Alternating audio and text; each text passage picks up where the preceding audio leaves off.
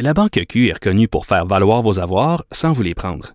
Mais quand vous pensez à votre premier compte bancaire, tu sais, dans le temps à l'école, vous faisiez vos dépôts avec vos scènes dans la petite enveloppe. Hmm, C'était bien beau. Mais avec le temps, à ce compte-là vous a coûté des milliers de dollars en frais, puis vous ne faites pas une scène d'intérêt. Avec la Banque Q, vous obtenez des intérêts élevés et aucun frais sur vos services bancaires courants. Autrement dit, ça fait pas mal plus de scènes dans votre enveloppe, ça. Banque Q. Faites valoir vos avoirs. Visitez banqueq.ca pour en savoir plus. Cube Radio. Cube Radio. En direct à LCN. 14h30, c'est le moment d'aller retrouver notre collègue dans nos studios de Cube Radio, Geneviève Petersen. Salut Geneviève. Salut Julie. Alors, euh, le ministre de la Santé, Christian Dubé, qui a tweeté aujourd'hui les, les lieux d'éclosion, les endroits au Québec où on retrouve le plus d'éclosions. Il y en a six. Euh, les écoles, hein, ce sont les écoles vraiment euh, où on retrouve le plus d'éclosions, suivi des milieux de vie, milieux de travail, garderies qui arrivent en quatrième position, autres. Et on termine avec les milieux de soins, les écoles. C'est vraiment là que ça se passe, Geneviève, à la veille de la semaine de relâche. Est-ce que tu trouves ça inquiétant davantage? Ben oui, puis je sais pas euh, si t'es comme moi, mais tantôt j'étais très émue euh, au point de presse. Euh, puis je pense que M. Legault était aussi là quand il a annoncé que la vaccination dans la population allait débuter, tu sais, cette vaste opération euh, vaccinale. là, il était au stade olympique. Euh, on parle de vacciner les gens de 85 ans et plus, mais euh, parce que c'est normal, il faut vacciner les gens plus vulnérables en premier. Mais euh, à mon sens, à moi, clairement, là, euh, il faudra s'occuper des écoles ensuite parce que c'est clair maintenant, les écoles, c'est un lieu de contagion. Euh, les écoles sont des vecteurs.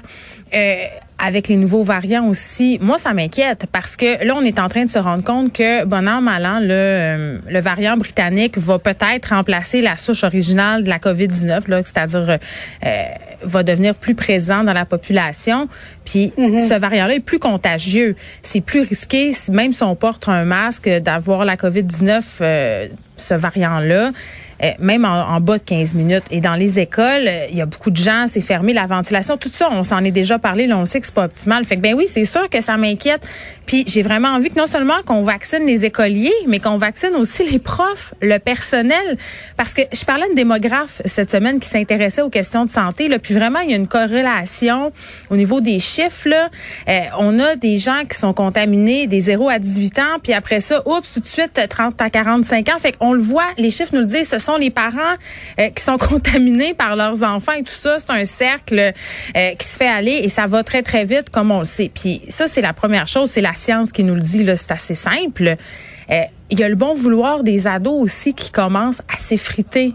On leur a demandé beaucoup beaucoup, beaucoup de concessions depuis le début de la pandémie. Oui, puis on le voit, il y a, chaque jour, il y a, on a l'impression qu'il y a de nouvelles écoles qui ferment leurs portes en raison de la, la présence potentielle de variants qui sont beaucoup plus agressifs et contagieux hein, que, que, le, que, que le virus original. Ben, ben oui. Euh, Puis en même temps, euh, j'ai envie de te dire, tu sais, on les a fait les efforts, ils sont en place, sont là, mais là ça prend plus, ça prend le vaccin euh, parce que ça suffit pas, c'est ce qu'on est en train de constater. Si on veut nos enfants en présentiel dans les écoles, que ce soit au primaire ou au secondaire, euh, on doit vacciner. Puis tu sais, euh, plusieurs parents m'ont confié la chose suivante là, pour vrai ils m'ont dit, puis je le vis chez nous aussi là, euh, c'est de plus en plus difficile euh, les discussions d'heure du souper là, tu sais, où t'as des ados de 14-15 ans qui regardent les mêmes nouvelles que nous, discutent entre eux. Euh, ils ont le libre arbitre, là, sont intelligents, nos enfants. Ils réfléchissent aux, gens, aux enjeux, ça les intéresse, qu'est-ce qui est en train de se passer dans le monde.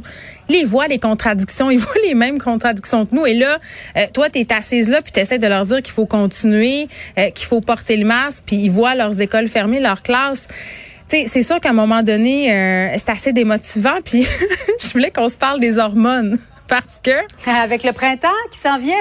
il y a quelque chose qui s'appelle la fièvre du printemps, OK? Puis ça, Oui, là, oui. c'est scientifiquement prouvé, là. Euh, on a les hormones dans le tapis au printemps, puis les adolescents, hein, le- le- le- l'apanage de l'adolescence, c'est quand même ce pic hormonal-là. Là. Euh, ça va être difficile de se contenir au printemps. Est-ce que la troisième vague va être amenée par les hormones de nos ados? Faudrait pas. Faudrait pas que ça soit ça. Donc, il faudra les vacciner, vacciner les enfants, les profs, le personnel, tout le monde qui travaille autour des écoles, finalement, assez rapidement, si on veut s'en sortir comme il faut. Oui, mais en terminant, euh, les, les, compagnies pharmaceutiques n'ont pas fait de tests hein, éloquents auprès des enfants, même des ados. Là, je, je pense que c'est moins de 16 ans. Là. Euh, ce sont des gens euh, qui, qui, normalement, ne devraient pas être vaccinés au cours des, des prochains mois. Il faudra voir si la, la situation ne va pas évaluer. En terminant, Geneviève.